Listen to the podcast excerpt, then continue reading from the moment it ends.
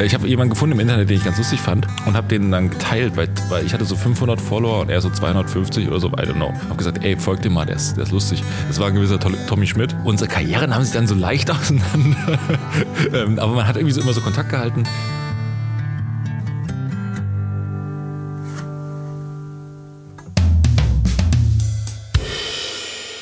Der Mann, der heute bei mir sitzt, den habe ich im Internet kennengelernt. Zum ersten Treffen haben wir uns auf eine Bühne begeben vor viele Menschen. Was klingt wie eine Berliner Tinder-Geschichte, ist eine wahre Internetgeschichte. Bei mir ist Kevin Albrecht. Herzlich willkommen. Hallo Andreas, schön dass, schön, dass du mich eingeladen hast. Danke für die Einladung. Ich freue mich sehr. Wir haben heute nur ein Mikrofon dabei, weil ich so bescheuert bin, das vergessen zu haben. Wir machen quasi eine On-the-Road-Folge. Das heißt, wir sitzen in Berlin. Wir gehen gleich beide zu der gleichen Veranstaltung. Wollen wir verraten, wo wir hingehen? Ja, wir, da ist so ein äh, Gruppensex-Ding, äh, wo wir beide eingeladen sind. Ich weiß auch nicht, es hat so eine relativ große, große Altersrange. Und äh, da hattest du gesagt, dass es dir schon mal sehr gut gefallen hat da. Und da habe ich gesagt, komm, wenn du, wenn du davon so schwärmst, dann gehen wir zusammen dahin. Nee, wir gehen zu Ricky Gervais. Es hören auch Kinder übrigens zu. Woher kann man Kevin Albrecht kennen? Also ich habe Kevin Albrecht na, kennengelernt kann man nicht so sagen, aber ich bin auf dich aufmerksam geworden, wirklich durchs Internet. Ne? Wir haben uns quasi über Instagram kennengelernt. Das kann man so sagen. Also wie heute, wenn man nicht irgendwie bei Tinder oder bei Bumble ist, so beginnen ja eigentlich Beziehungen, dass man sich so mal rein, man liked mal so äh, Sachen von dem anderen, dann kracht man mal so kurz in die DMs und sagt so, hey, toll, was du machst. Und dann beginnt sich daraus so eine Beziehung zu entspinnen. Und so haben wir uns auch kennengelernt. Ja, also äh, ich kann nur sagen, jeder sollte Kevin auf Instagram folgen, so ein Albrecht. Seit neuestem folgt dir auch Atze Schröder, habe ich gesehen. Weil äh, die Sachen, die du da machst, sind einfach urkomisch. Dann habe ich gesehen, wir haben irgendwie Verbindungen. Tommy Schmidt hat dir gefolgt. Und dann habe ich gemerkt, du bist einer von diesen Menschen, die es in Berlin äh, ja auch öfter gibt. Du bist Comedy-Autor, ne? Ich würde mich zum Teil so bezeichnen. Ja, es ist immer so ein bisschen, also es gibt immer den Schritt, wo man sich dann so als Comedy-Autor oder so, wo man es das erste Mal so vorgestellt wird und dann ist es immer ein bisschen befremdlich, aber man gewöhnt sich dran. Wie war das das erste Mal, wo was oder beziehungsweise anders? Wie was? Wie erklärst du in der Heimat oder zu Hause, was du machst? Ja, oh Gott, das ist äh, ganz, also manchmal, man, man sagt da natürlich immer, man schreibt für lustige Menschen und hilft dir noch ein bisschen lustiger zu sein. Manchmal macht man auch quasi Sachen für sich selbst. Und das ist ja, also jetzt Sachen auf Instagram mache ich ja quasi für mich. Und äh, das sind irgendwie Sachen, die ich woanders nicht unterbringen kann oder die, wo die anderen sagen, ja gut, das kannst du mal schön behalten, dafür gibt's auch kein Geld.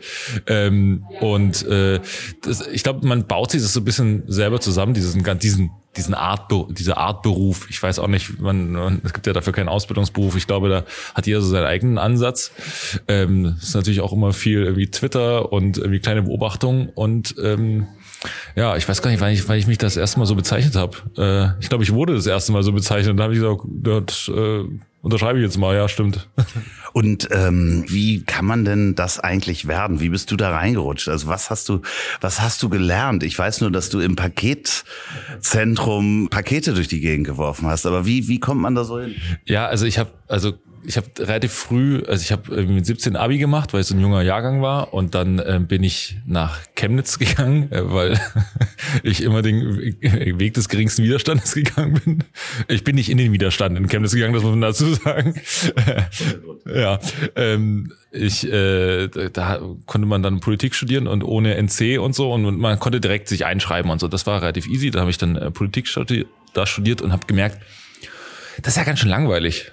Und es fiel mir aber zu leicht, um da irgendwie schnell zu merken, vielleicht ist es nicht das richtige Studium für dich. Und dann bin ich irgendwann, dachte mir, okay, äh, Radio, man kann ja ein Praktikum am Radio machen. Ich gehe mal zum Radio.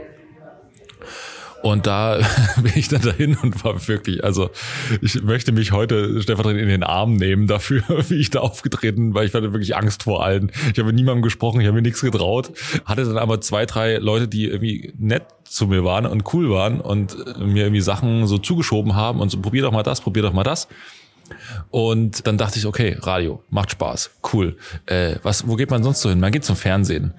Aber da warst du so ungefähr 19 oder was, also beim Radio? Da war ich, nee, da war ich so 21, 22. Dann bin ich nach Berlin zum Fernsehen. Es gab mal so ein Fernseher. Wir sitzen nicht weit weg davon entfernt, ist nämlich hier auf der Straße. Joyce, das war mal so ein, so ein ähm, Social-TV-Sender. Also da, da kamen so die, alle Leute so, wie die mal bei Viva waren und bei MTV, äh, die sind da irgendwie dann dahin. Und dann äh, haben wir wie 24 Stunden Vollprogramm gemacht mit irgendwie einer ganz kleinen Mannschaft. Ich war da im Social-Media-Team und so. Ich hatte keine Ahnung von nix und dachte, ja, ich will einfach mit dabei sein. Und dachte natürlich eigentlich, dass sie sagen, da ist er endlich, der, auf den wir lange gewartet haben. Stellte sich komischerweise raus, es war gar nicht so. Und dann bin ich da nach ein paar Monaten wieder weg und dachte mir so, ach so, Studium gibt's ja auch noch, muss ja, muss ja auch noch machen. Muss ja. Du warst dann, bist du dann nach Berlin gezogen? Mhm, bin nach, bin nach Berlin gezogen. Und das war auch alles so Hals über Kopf am nächsten, also Zusage bekommen, zwei Tage später war ich, habe ich in Berlin gewohnt. Und hast du durch Berlin die Schüchternheit abgelegt? Die habe ich bis heute tatsächlich immer noch ein bisschen. Ich bin immer noch schüchtern, wenn ich irgendwie so neue Leute kennenlerne.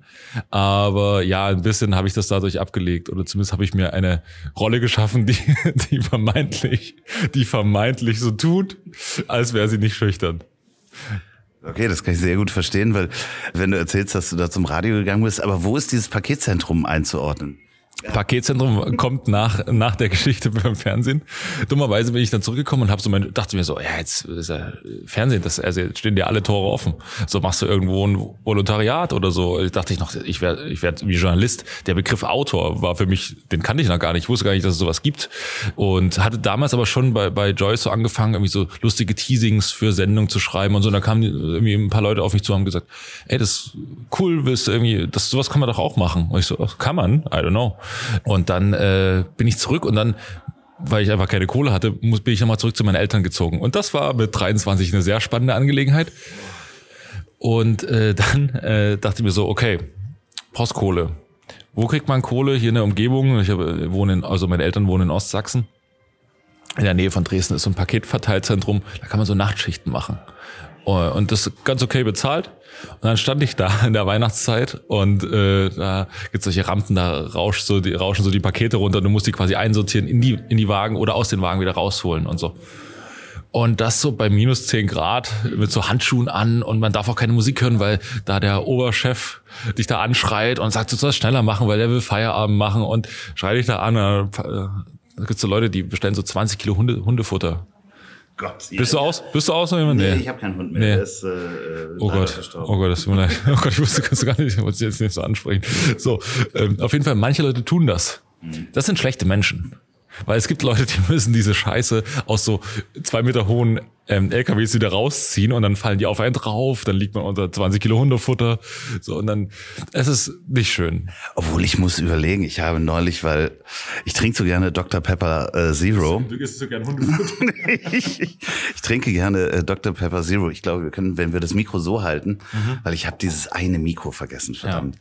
Ja. Peinlich, ähm, aber ist okay. Es ist mir auch unangenehm, weil das nimmt die äh, Außengeräusche weg und versucht die Stimme hochzuziehen. Mhm. Und wenn wir beide so sprechen, ja. dann dürfen dürfte das vielleicht so funktionieren. Ich habe auch Zähne geputzt heute. Ja, ich auch, also ja. gerade eben noch, ja. aber vielleicht hängt da noch was. Ja. ich habe Fischermins dabei. Ähm, also äh, ich bestelle manchmal Dr. Pepper Zero vier Paletten. Ja. Also so Dosenpaletten. Das muss, das muss, da gibt's auch jemanden. Das ist, das äh, es ist mehr als 20 Kilo, würde ich jetzt mal so ja. sagen. Ja, solche Leute mag man bei der Post nicht. Ja. Also ich kann dir aber einen Tipp geben. Also, Einzeln die Dosen bestellen. ja, nee, aber ich kann dir sagen, alles, wo so fragil draufsteht und so, it doesn't matter. Es mm. ist mhm. völlig egal. Es gibt diese Rutschen, wenn da, da ist so, du hast so ein kleines, feines Weihnachtsgeschenk mit so Meißner Porzellan. Hast du eingepackt, hast du fragil draufgeschrieben, findest, denkst du, das klappt. Dann kommt von, auf dieser selben Rutsche, das parkt dann da unten und auf derselben Rutsche kommen von hinten 20 Kilo Hundefutter. Das ist es, egal. Es ist, es, es wird nicht funktionieren. Ja, die Frage ist ja, aber ähm, da sitzt man dann so kurz vor Tschechien, vor der tschechischen Grenze. Äh, ist es noch die tschechische Grenze? Sagt man das? Tschech, Tschech, Tschechei? Bei uns sagt man, wir fahren zu den Tschechen. Kippenköfen. Okay. Da sitzt man da äh, kurz vor der Grenze und sortiert Pakete und äh, bei minus 20 Grad mhm. und ist wieder zu den Eltern zurückgezogen. Wann kam der Kipppunkt? Der Kipppunkt, der Kipppunkt kam eigentlich dadurch, dass ich dann äh, händeringend mich bei allen, wirklich bei allen beworben habe, was so geht. ZDF da. Ich hab, äh, teilweise haben die die Bewerbungsunterlagen gar nicht zurückgeschickt. Ähm, und also, es war wirklich, es war eine komische Zeit. Und dann bei dem Radiosender, bei dem ich mal Praktikum gemacht habe, die meinten dann so, ey, bei uns gibt's irgendwie die Möglichkeit, du könntest, wenn du willst, Sportreporter werden. Wir bauen so ein Netzwerk auf. Du kannst hier äh, in die Stadien fahren und kannst da äh, Sachen kommentieren. Ich so, okay, finde ich, wollte ich immer schon mal machen. Äh, äh, bin großer Fußballfan und so. Und dann habe ich mir das, ja gut, gelernt habe ich es jetzt auch nicht. Ich habe einmal eine Probeaufnahme gemacht und beim zweiten Mal saß ich im Stadion und habe es gemacht. Und da habe ich mir, also da habe ich mir fast in die Hose gemacht vor Angst. Äh, weil das war das live? Das schon? war live. Okay. Ja, das war live. Hatte zum Glück aber sehr, sehr, sehr liebe Kollegen, die mich da durchgesteuert haben und so und die mir da echt geholfen haben. Und dann, also wenn so eins der wenigen Talente, die ich habe, ich kann relativ schnell irgendwie Sachen antizipieren und so. Und das hat, dann ging dann relativ schnell, dass mir das leicht fiel. Und dass sich dann natürlich auch so sehr schnell ein Schlendrian einstellt, ist natürlich auch, kommt natürlich auch dazu. Aber ich war halt so fünf Jahre dann quer in der Republik unterwegs, in, in allen Stadien. Das war natürlich fantastisch. Hast super viele Sachen gesehen und Problem dabei war, das war gar nicht so gut bezahlt. Da, richtig Bundesliga, das heißt die großen Stadien, da saßt du mit in dieser Pressetribüne für Radio, darf man das sagen? Äh, für Radio Dresden, Radio Leipzig, Radio Erzgebirge Eiweiß also, und äh, Hitradio RTL, das war so diese RTL-Sender in, in, in Leipzig. Und ich habe gemacht von vierte Liga bis Champions League. Also alles, was man mal so machen kann. Ich habe auch das DFB-Pokalfinale, war ich auch mit dabei. Ach Quatsch, das heißt, du hast hier so eine Liste, auch mit den ganzen Spielern, so wie man das eben so sich vorstellt. Und hast du, hast du andere Radiokommentatoren, hast du versucht, die zu imitieren? Also wenn man sich das so rauf schafft, ist das was, wo man dann zuhört und sagt, so mache ich das jetzt auch? Ja, na, ich habe natürlich am Anfang, was heißt imitieren, man zieht sich so von allen, wie man auch comedymäßig das auch so ein bisschen macht. Man guckt ja, was einem gefällt und dann adaptiert man das, glaube ich, so ein bisschen und schafft dann so seinen eigenen Stil, äh, wenn man von Stil sprechen kann. Aber ja, ich glaube schon, dass das passiert. Am Anfang war es natürlich so, dass man so die Frank Buschmannisierung des, des Fußballs durchaus auch mich getroffen hat, nämlich das war so geil und Wahnsinn und ratata und so, diesen ganzen Scheiß. Da muss man schnell von weg, weil da ist man auf einem ganz falschen Pfad. Liebe Grüße an viele Kommentatoren, die das aktuell machen. Ähm, da, da, muss man, da muss man von wegkommen. Ähm, aber ich kann mich da auch nicht frei von machen. Auch ich habe ich schuldig gemacht. Redet man sich da dann so richtig in Rage? Bist du dann voll im Spiel drin? Oder ich meine, wie alt warst du? 23 oder was? Mhm. Da kannst du ja gewisse, also gewisse Sachen glaubt man dir dann ja gar nicht, wenn du so, so eine Attitüde aufsetzt. Ja, aber wenn man das, ich habe eine, ich habe eine relativ tiefe Stimme, das heißt, die haben das, glaube ich, gar nicht immer so gecheckt. Also wenn es überhaupt jemand gehört hat, aber äh, es gab tatsächlich ab und zu mal ein paar Rückmeldungen und da hat man das gar nicht so, glaube ich, bemerkt. Was man bemerkt hat, dass ich am Anfang äh, einfach manchmal auch, ich habe dann nicht so die Technik gehabt, um dann, dann bist du so live drauf. Also ich, da bist du nicht 90 Minuten live drauf, sondern halt, du hast eine Viertelstunde pro Spiel, rein rechtlich.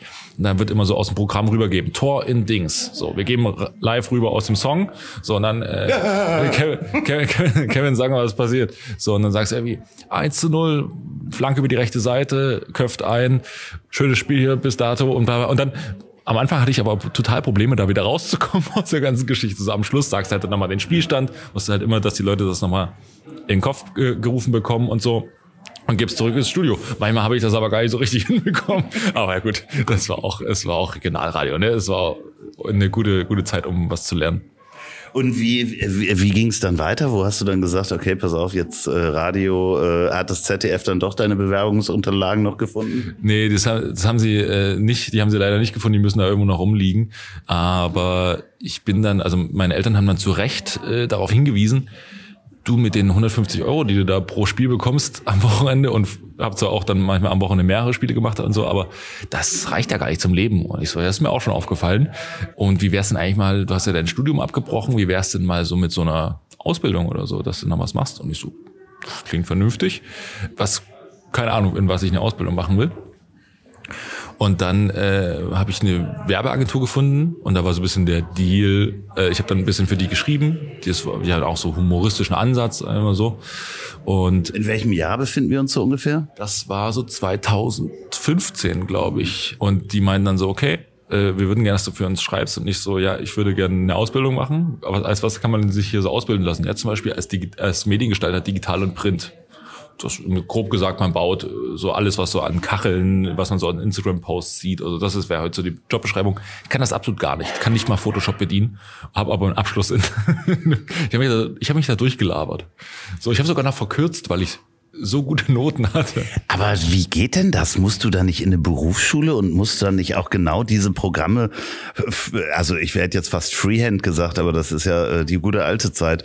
Ähm, aber da musst du doch theoretisch Photoshop und die ganzen Dinge eigentlich ja nicht sogar Prüfungen drin machen, oder nicht? Ja, musste man, musste man. Und da habe ich, das konnte man, für den Moment konnte ich das dann, habe mir dann so kurz ein bisschen angeeignet, ist jetzt auch nicht so kompliziert aber ich habe das kann das nicht mehr. Also ich habe das ich habe das ich habe mich nie dafür interessiert und das war äh, schon ein bisschen komische Situation manchmal. Ich saß Nachmittag oder mittags in der Berufsschule in Berlin, Ernst Litwas Schule, ist so in Nordberlin und am Abend habe ich Champions League kommentiert. Oh Gott, oh Gott.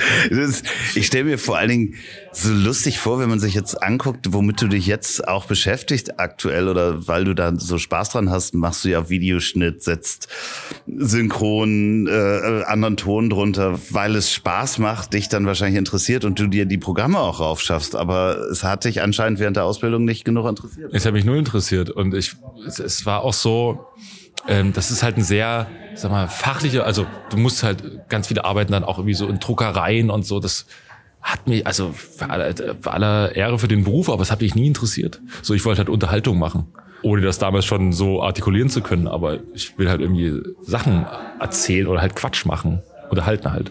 Und konntest du das wenigstens in der Werbeagentur äh, dann ein bisschen ausleben? Äh, naja, zum Teil. Also zumindest habe ich da so die ersten Grundlagen mal so mitbekommen und dann bin ich da weg und habe auch hab danach also sagen wir so hat mir so gut gefallen, dass ich danach gesagt habe, ich mache nie wieder Werbung. und dann ähm, habe ich da aber einen Kollegen kennengelernt, mit dem ich heute mit dem heute mit dem habe ich heute ein gemeinsames Büro, also jetzt vor seit paar Monaten. Ähm, sehr lustiger Typ und ähm, der hat dann hat dann bei einer anderen Agentur angefangen in Berlin und das ist so eine sehr witzige Agentur. Also ganz viele so Social Media Kampagnen, die man halt irgendwie als witzig empfindet, kommen von denen. Und er hat mich dann gefragt, ob ich da hinkommen will, weil die noch Leute gesucht haben. Und ich so, ja, ich mache ja nie wieder Werbung. Und dann habe ich das Thema gesagt und dann hat er mir gesagt, was es da am Tag zu verdienen gibt. Und dann habe ich gesagt, ich mache wieder Werbung. Und da hast du dann auch Peter Wittkamp getroffen. Exakt, exakt. Alles klar. Und so, so treffen sich dann diese Berliner Menschen. Man muss sich das vorstellen.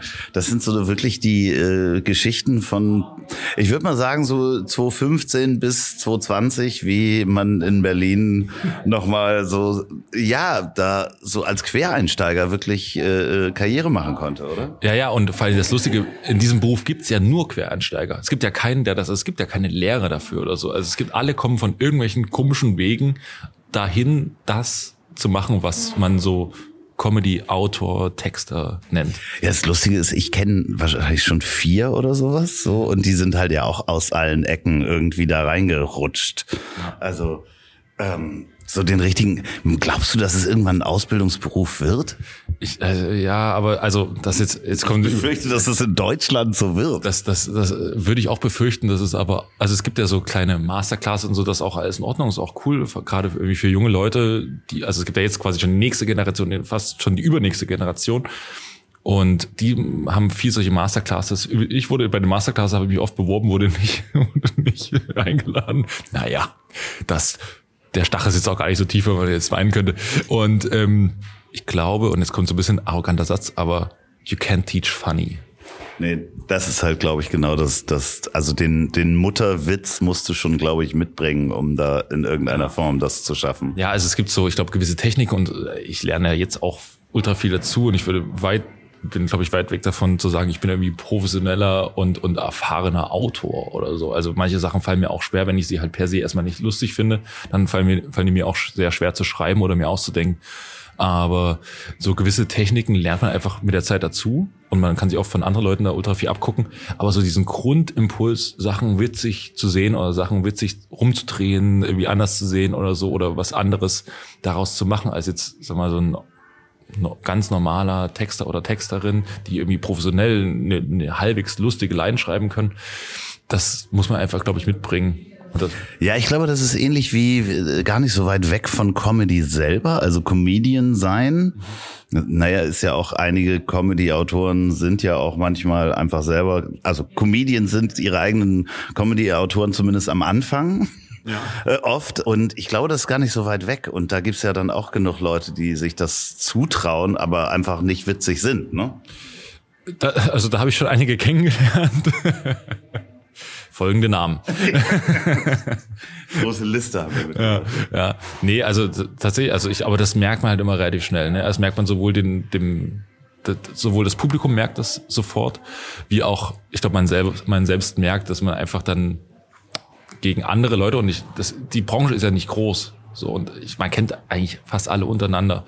So, und wenn dann alles, alle Jobs basieren großteils auf Empfehlungen oder, oder auf, ich habe hier ein Projektangebot bekommen, ich brauche noch drei Leute, die mit mir das zusammen schreiben.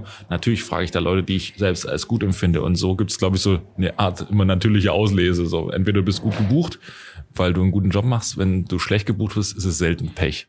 Werbung wenn ihr hier schon länger zuhört, wisst ihr, dass ich schon viele Jahre selbstständig bin und immer an verschiedenen Projekten gleichzeitig arbeite, aber auch nebenbei noch irgendwie mein Privatleben auf die Reihe bekommen muss. Und da ich mir immer noch keinen persönlichen Assistenten leisten kann, der mir immer zur passenden Gelegenheit zum Beispiel nochmal meine Projektideen, Zeitpläne oder sowas Banales wie meine Einkaufsliste vorlesen kann, nutze ich seit einiger Zeit das Workspace Management Tool Notion. Und wer hier genau aufmerksam zuhört, weiß, dass ich mich sehr viel mit KI befasse. Und da passt es doch wie Faust aufs Auge, dass Notion ein neues KI-Tool namens QA, also Q&A, auf den Markt gebracht gemacht hat. Und das Tool ist genau wie dieser persönliche Assistent, der in Sekundenschnelle mit genau den Informationen reagiert, die ich benötige und zwar direkt aus meinem Dokument. Wenn ich zum Beispiel frage, ob ich das Waschmittel schon auf meiner Einkaufsliste stehen habe, dann weiß QA das nicht nur, sondern sucht mir auch genau das Dokument raus, in das ich das in meinem verwirrten Kopf natürlich schon eingetragen habe. Notion vereint zum Beispiel auch deine Notizen, Dokumente und Projekte an einem schönen Ort Ort. Und das Navigieren an diesem Ort ist dank der neuen QA-Funktion, der Fragen zur Podcast-Veröffentlichung zum Beispiel für die nächsten Wochen beantworten kann. Oder diese eine bestimmte Idee, die ich nachts um drei nach fünf Gläsern Wein im Taxi in meine Notizen gehabt habe, zu finden. Einfacher denn je. Und das alles in Sekunden. Frage einfach QA und zack, da ist die Antwort. Notion QA ist quasi der perfekte Assistent in deiner persönlichen Wissensdatenbank. Und das ist egal, wie komplex deine Projekte irgendwann werden. Du hast das gute Gefühl, niemals den Überblick zu verlieren und kannst dich so besser auf die Arbeit konzentrieren. Darüber hinaus kannst du darauf vertrauen, dass deine Daten sicher sind, da Notion KI darauf ausgelegt ist, deine Daten zu schützen. Mit deinen Informationen werden keine KI-Modelle trainiert, die Daten werden verschlüsselt und für die Antworten werden niemals Informationen von Seiten verwendet, auf die du keinen Zugriff hast. Und jetzt das Angebot für euch. Teste Notion KI kostenlos, indem du notion.com slash Ziel öffnest. Das ist alles in kleinen Buchstaben, notion.com slash Ziel. Und da kannst du Notion KI noch heute ausprobieren. Und wenn du den Link benutzt, unterstützt du natürlich auch diesen Podcast. Notion.com slash Ziel. Und das Ganze findest du natürlich auch in der Folgenbeschreibung. Danke Notion für die Unterstützung dieser Folge und dass du mein Leben so viel einfacher machst.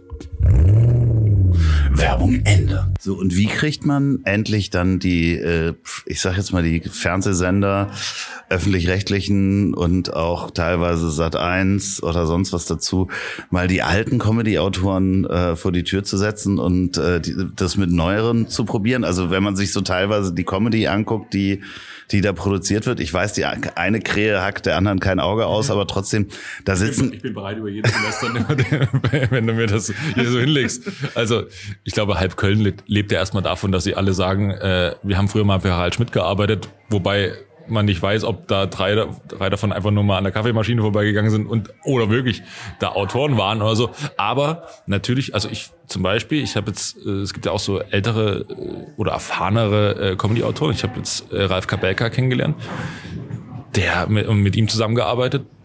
Also da kann ich mir ganz viele Sachen von abgucken. So, Ja, ich meine eher so, wenn man, also ich habe, ich leider ist es so banal, dass mir dies nicht einfiel, welche Comedy-Sendung ich meine, die äh, gerade irgendwie von einem halben Jahr oder so gelauncht worden ist und das war entweder ARD oder ZDF, wo ich dachte, gut, willkommen in den 90ern.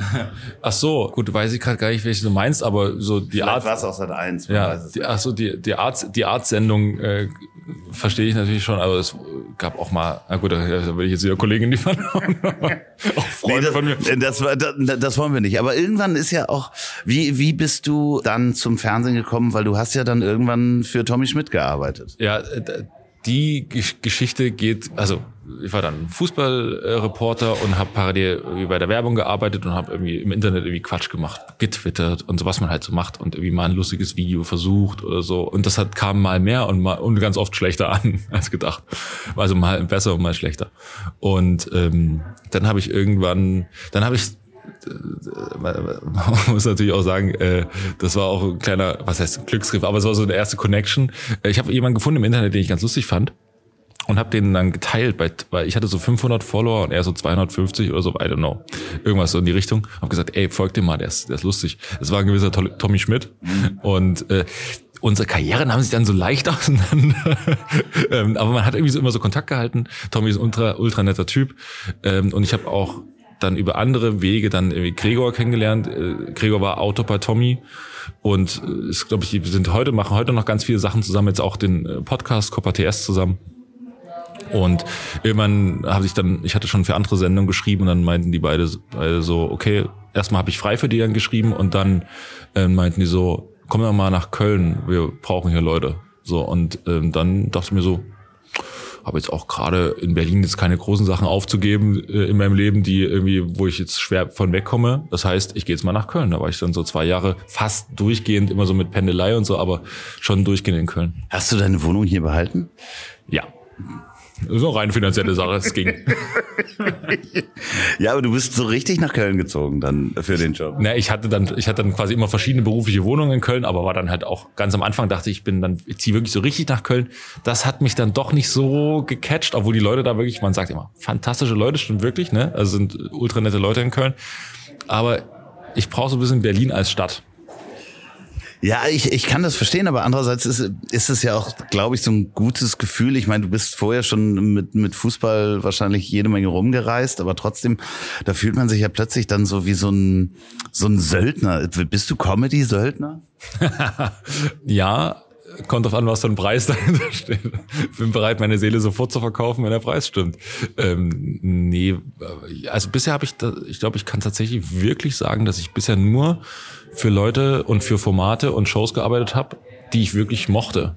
Ja, ich meinte das auch eher von dem Gefühl, man geht in eine andere Stadt, da hat man das Projekt, also weißt du, so, so das innere Gefühl, was man. So, ja, ja in, dem, in dem Moment auf jeden Fall zu etwas hinzugehen und dann auch so ein bisschen quasi sein Privatleben dadurch irgendwie einzuschränken oder, oder zumindest äh, es umzugestalten.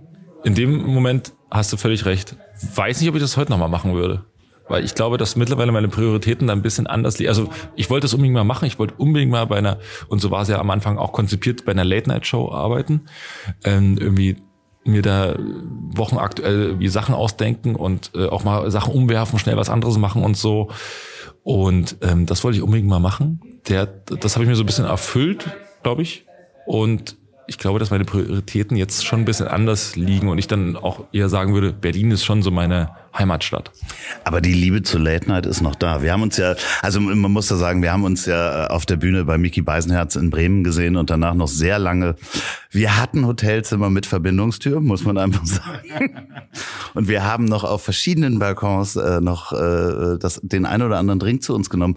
Und da hast du ja auch über deine Liebe zur Late Night gesprochen. Also, die ist immer noch da. Und also äh, ungebrochen. Also jetzt gerade jetzt, jetzt gibt's ja gerade bis auf Late Night Berlin so keine richtige Late Night in Deutschland und schon gar nicht irgendwie eine Daily Late Night, die es dann irgendwie so zum, zu der Königsdisziplin macht. Und dann wird dann immer gesagt, in Deutschland ist das tot. Ja, keine Ahnung, ist es? I don't know. Und wenn man sich so die amerikanischen Sachen anguckt, da funktioniert es immer noch gut. Natürlich haben die auch eine ganz andere, ganz anderes, breiteres Publikum. Das ist viel etablierter da oder so. Aber irgendwas daran fasziniert mich. Und ich ähm, war am Anfang des Jahres in New York gewesen und habe mir da so ein paar Shows angeguckt und ey, muss ich ganz ehrlich sagen, es hat mich so ergriffen, mit was für einer Professionalität und mit was für einem Ehrgeiz und mit was für einer Selbstverständlichkeit, die da jeden Abend rauskommen und irgendwie die Leute bespaßen. Und gerade, ich glaube, dass gerade in so Zeiten, wo es ein bisschen schwieriger ist und wo es wo die Leute, glaube ich, so ein bisschen nach Halt suchen. Sowas, was total Geiles sein kann, weil die sind jeden Abend da. Ich gucke ja mittlerweile schon Lanz, äh, um dann, um dann zu sagen, okay, ich brauche irgendwas, wo ich mich abends festhalten kann. Der, weil der ist dann ja da, egal was ist, ob nun da ein Zug crasht oder ob da irgendwie eine Bombe einschlägt. Abends sitzt halt Lanz da und quatscht mit Leuten. Mal besser, mal schlechter. Aber sowas wäre doch geil, wenn es das auch quasi in lustig geben würde. Hat das mit Harald Schmidt damals nur funktioniert, weil, äh, also eigentlich die die Welt so gut war in den 90ern? Also es, wir hatten ja nicht viele Sorgen, dass man sich so einen wahnsinnigen Zyniker jeden Abend da leisten konnte, weil man sagte so, ja. Das, aber es gibt ja zum Beispiel auch, und ich glaube, das ist eine der besten Folgen, die sie jemals gemacht haben, ist die Folge ähm, bei Harald Schmidt nach dem 11., also die erste Folge nach dem 11. September. Sie haben ja dann in der Woche oder zwei Wochen nicht gesendet und irgendwann ging das Radio, oder dann haben sie sich so ein bisschen an Letterman, glaube ich, orientiert. Und die erste Letterman-Folge nach 9-11 ist auch, muss man sich mal bei YouTube angucken, ist wirklich krass gut. Ähm, und so war auch die äh, Schmidt-Folge nach 9-11 ganz, ganz gut. Weil das auch so ein, es wurde, also natürlich, was willst du da als Late-Night-Host sagen? es ist halt schrecklich, was da passiert ist, aber das Gefühl drumherum kannst du ja aufgreifen, hinterfragen und, und auch diese, dann diese deutsche Sicht darauf und wir kehren zurück zur Normalität und so, das, das kannst du ja hinterfragen. Und ich glaube, dass das äh, für die Leute, also äh, die hat natürlich ganz andere, also weniger Probleme, vermeintlich weniger Probleme als jetzt, weil jetzt ist irgendwie so halbe Welt in Flammen und äh, weiß gar nicht mehr, wo du zuerst löschen sollst und so.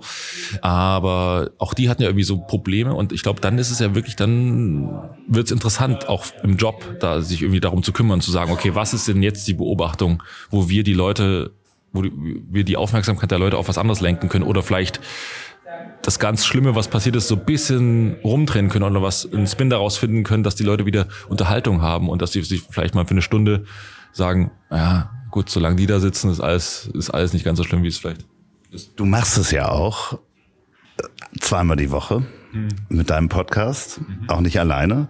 Äh, da muss man sich nicht schämen, heißt er. Mhm. Ist das schon eure Late-Night-Show mit Amalie Göldenbrot?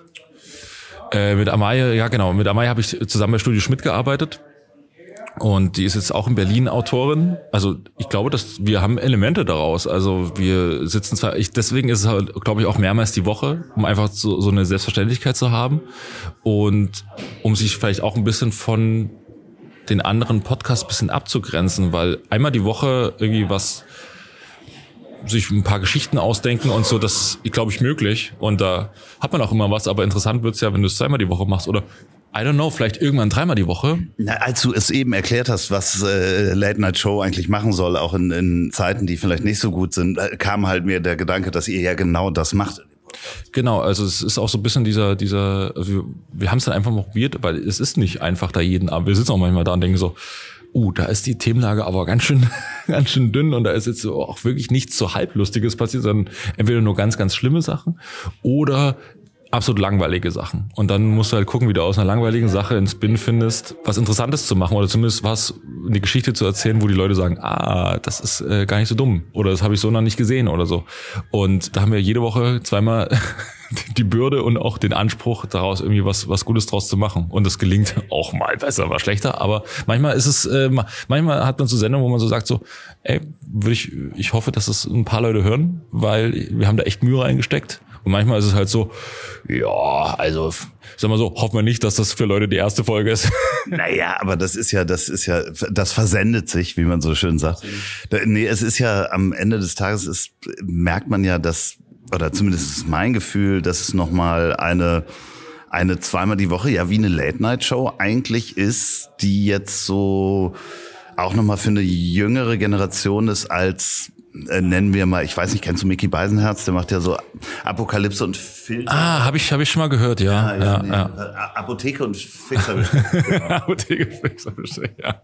So heißt der Podcast. Ja, wir machen eher äh, Apokalypse und Matcha, Matcha Latte. Ja, aber es ist, es ist quasi ein News-Podcast. Ja.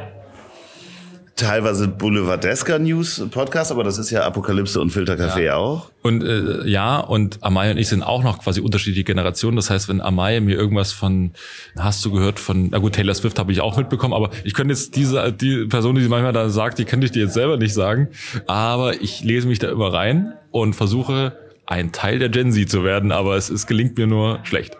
Nee, das funktioniert schon super. Also hört da mal auf jeden Fall rein. Da muss man sich nicht schämen. Heißt der Podcast. Vielleicht wird es ja auch so ein Imperium, dass ihr da jede Woche, äh, jeden Tag sendet und du dir einfach noch Leute dazu holst. Ja, wir haben jetzt äh, ganz, äh, es war eher notgedrungenerweise, weil Amaye äh, krank vom Karneval zurückkam, Überraschung.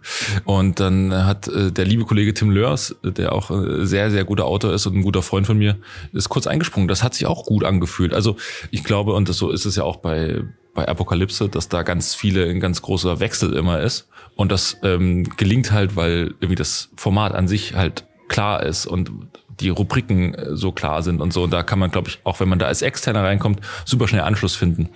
Und äh, natürlich, also die Stamm und, und Amai und ich machen das zusammen, ne? Aber vielleicht, keine Ahnung, vielleicht haben wir ab und zu mal wieder Gäste. Das ist absolut denkbar. Und vielleicht ist auch mal, hat Amaya auch mal einen Gast und äh, ich äh, bin auf Kreta. Das wollte ich gerade ansprechen, weil äh, das wäre meine nächste Frage. Wie realisierst du das, wenn du äh, in dein Sabbatical, nee, in dein, es wird ja kein Sabbatical sein, du gehst ja eventuell in eine andere Stadt, wo auch sehr viel Late Night gemacht wird. Äh, du gehst nach New York, oder? Ja, ich, gehe, ich mache eine sogenannte Workation. Ah. ist das neue, ist das, neue, das Wort. ist das neue Wort. Äh, gefällt mir sehr gut. So ein richtig deutsches Wort, ne? Es ist Urlaub, aber mit Arbeiten. Fantastisch. Hast du das deinen Eltern so erklärt? Ich weiß nicht, habe ich das meinen Eltern schon erzählt? ich weiß es gerade gar nicht. Doch, ich hab's, ich hab's gesagt. Ich hab's gesagt. Ähm, und äh, ja, ich, ich gehe, äh, finde Zeit nach New York und guck mir da ganz viele Comedy-Shows an und auch viele Late-Night-Shows und versuche auch immer noch irgendwie, keine Ahnung, da mal zu hospitieren oder so. Vielleicht geht das ja. Also wenn hier jemand Kontakt hat zu Seth Meyers oder so, also schreibt mal. Ansonsten gucke ich mir das einfach nur an und ich habe neulich mit, mit Gregor, mit einem Kollegen von mir darüber gesprochen und ja, natürlich, man ist manchmal auch so ein bisschen im Fernsehen, da gibt's dann auch nicht so die Formate, für die man unbedingt so arbeiten will und so. Und dann so geil, dass man noch trotzdem noch diese Begeisterung irgendwie dafür hat. Und ich finde das wirklich fantastisch. Ich jetzt nicht nur wegen den Late-Night-Shows dahin so, aber ist natürlich so einer der Hauptgründe. Aber natürlich auch mal irgendwie in einer anderen Stadt sein und irgendwie so ein bisschen mich, mich selber in diesem New Yorker Lebensstil sehen. So. Das ist, kann ich mir ganz gut vorstellen, wie ich da so, wie ich da so bei Starbucks sitze. Einfach beim, beim selben Laden, nur halt am anderen Ende der Welt. Fantastisch. Aber gehst du dann, wenn du dir das vorstellst, so Hallihallo, ich äh, würde hier gerne hospitieren, ist da, also äh, klingelst du dann da? Wie ist das in deinem Kopf, die Geschichte? Also ich bin sagen, ich bin bisher in alle meine Jobs mit einer unfassbaren Naivität gegangen. Äh, ich probier's mal. Und wenn nicht, dann bin ich einer von 5000 Autoren, die bei solchen Late-Night-Shows abge abgewiesen wurden. Ich will auch gar nicht, ich will auch gar nicht, ich will nichts inhaltlich, man will nur gucken. Ich denke ja eh, dass du, dass du so einen Abend packtest dich und du stellst dich in Comedy Cellar und äh, probierst mal äh, Stand-up und dann wirst du der Deutsche in New York. Ach Gott, äh, ich kann ja noch schlechter Englisch als Deutsch. Deswegen ja. Das könnte Aber ich könnte auf Sächsisch spielen, das, dann versteht keiner mehr was. Du hast ja jetzt eine Wohnung gesucht, was du mir äh, erzählt hast, äh, ist ja, dass in New York gerade mh, die Airbnb so richtig verboten worden ist. Also Reisetipp hier. Reisetipp folgender. In New York wurden die Airbnbs, quasi diese Kurzzeitmieten, verboten, um eben diesen ganzen, äh, dass Leute ihre Wohnung immer so vermieten, also nur Wohnung haben, um Geld damit zu machen. Das ist im Prinzip auch noch so, aber äh, du musst die halt, kannst die erst ab 30 Tagen mieten, also Mindestmietdauer so 30 Tage, was aber bedeutet, dass es nicht von so vielen Touristen mehr genutzt wird, aber für so Vacation sich super anbietet. Also, äh, wer Bock hat, sowas zu machen, kann ich in New York gerade, also es ist immer noch, ist immer noch, New York ist immer noch teuer. Es sind nur ein paar tausend Euro. Ja, aber, also ich da zumindest in einer relativ guten Wohnung äh, für unter 100 Dollar die Nacht.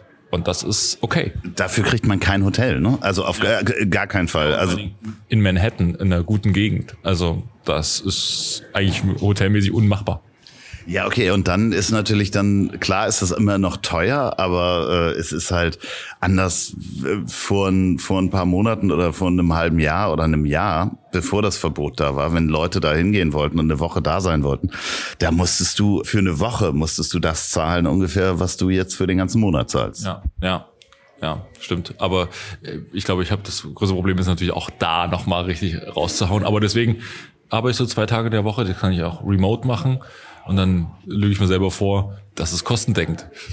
Das heißt aber auch, der, der Podcast wird dann aus New York stattfinden. Habt ihr, äh, Amalie und du, habt ihr da schon so einen Uhrenvergleich? Äh, live aus, also ich werde dann natürlich sechs Stunden früher bin ich, glaube ich. Ja, genau, sechs Stunden zurück. Sechs Stunden zurück. Und das heißt, wenn bei ihr abends ist, ist bei mir halt so irgendwie Nachmittag oder Mittag. Und dann werden wir trotzdem weiter aufzeichnen und äh, wir werden auch zwei Folgen live aus New York machen, weil Amalie kommt auch mal eine Woche vorbei. Verrückt. Ich bin äh, gespannt. Also bleibt auf jeden Fall dran. D das heißt, du kannst dir, hier, hier laufen übrigens, wir sind in einer Hotellobby. Ich weiß nicht, ob man im Hintergrund irgendwelche Sachen, sind schon zwei Hunde vorbeigetragen worden und es kommen internationale Gäste her, weil alle natürlich Ricky Gervais sehen wollen. Und ähm, wir werden jetzt auch gleich mal was essen und vielleicht noch mal ein Getränk zu uns nehmen und dann werden wir uns auch Ricky Gervais äh, angeben. Was ist denn, wenn du jetzt äh, das... das ich will nur kurz sagen, ich glaube, die Hunde werden deswegen getragen. Ricky Gervais ist sehr großer, großer Tierfreund. Ich glaube, dass äh, auch die seine Zuschauer sind so große Tierfreunde, dass sie ihre Hunde tragen mittlerweile. Ja, vielleicht auch das. Aber äh, wenn du jetzt noch mal so ein, äh, du kommst aus New York zurück Du hast ja immer noch deine Jobs, die du hier für die Werbung machst und äh, wahrscheinlich auch als Autor auch noch weiter für verschiedene Projekte arbeitest. Aber wenn du jetzt so zwei Jahre, naja, sagen wir mal fünf Jahre in die Zukunft guckst, kann, kann man das in dem äh, Freiberuflerjob, den du machst? Weil ich kann es nicht. Ich kann es auch nicht. Ich hätte auch vor fünf Jahren nicht gedacht, dass ich jetzt hier mit dir sitze und darüber spreche, dass ich Comedy-Autor bin. Also äh, vor fünf Jahren, da war ich, äh, da, da saß ich wahrscheinlich, das ist Freitagabend, da saß ich wahrscheinlich jetzt gerade in Regensburg und habe Regensburg gegen Erzgebirge Aue kommentiert kommentiert. Also, äh, I don't know. Ich bin, ich bin sehr gespannt, was in fünf Jahren ist, aber das wird man sehen. Aber da bin ich auch mittlerweile sehr entspannt. Früher habe ich mir da, dachte ich immer so, scheiße, was wird denn da, was machst du denn da so? Aber ist ey, völlig sinnlos, Pläne zu machen. Ja, ich glaube, das ist nochmal anders, wenn man Verantwortung hat. Ne? Also wenn man Familie hat und so, dann muss man schon schon anders. Ja, was, was ich will, Geld verdienen will ich schon. Ja, also da, da, also ich, das führt ja auch immer so ein bisschen den Weg. Ne? Also wenn man da irgendwie dann ein Angebot bekommt, äh, du kannst bei uns dich auch noch ein bisschen verbessern und das machen, das machen, das machen, dann werde ich wahrscheinlich diesen Weg gehen. Also das ist natürlich, das ist immer da irgendwie das Ziel oder oder oder dass man so ein bisschen abgesichert ist. Also mir geht's nicht um Geld verdienen. Ich habe auch ist mir scheißegal. Ich will halt einfach nur, dass mich das nicht stresst. So, das ist natürlich, das ist natürlich eine unfassbar privilegierte Situation, in der ich früher nie war. Und jetzt denke ich mir halt so, ja, ich will mich damit halt nicht beschäftigen müssen. Es soll einfach so, es soll okay sein. Ich will jetzt auch keine Millionen verdienen. Was ja aber auch schon ein wahnsinniger Luxus ist, dass Absolut. man sagen kann, äh, Absolut. ich will mich damit nicht beschäftigen. Genau, genau. Und das ist eigentlich alles, also ich tue alles dafür, dass ich meine Jobs so baue, dass ich nicht irgendwie nervös sein muss wegen irgendwas. Zumindest nicht großartig nervös aber halt auch, es ist mir wirklich nicht wichtig. Ich mache das nicht deswegen. Ich mache das, um Quatsch zu machen. Und wenn das noch okay bezahlt ist, dann bin ich damit sehr glücklich. Ja, das ist ja auch eigentlich das, das große Luxusgut, was man, was man machen kann, wenn äh, ich so, also das, was wir hier gerade machen, in so ein Mikrofon zu sprechen und uns treffen oder auf einer Bühne sein oder äh, Podcast machen oder was Lustiges sich ausdenken, dass man das manchmal gar nicht glauben kann, dass das halt ein Broterwerb ist. Naja, und äh, also ich, ich wusste das ja bis vor paar Jahren einfach auch gar nicht.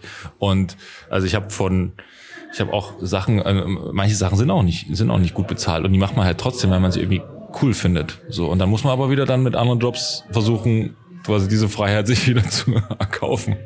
Ja. Naja, vor allen Dingen der, der, der Spaß, also viele Sachen macht man ja einfach nur aus dem Spaß und irgendwann entdeckt man, dass es auch Menschen gibt, die dafür Geld bezahlen würden. Ja. ja. Das ist natürlich der Podcast zum Beispiel. Ja, mal, überleg dir mal, überleg dir mal. Es gibt Leute jetzt, die allein mit Podcasts teilweise manche okayes Geld und manche sehr, sehr, sehr gutes Geld verdienen.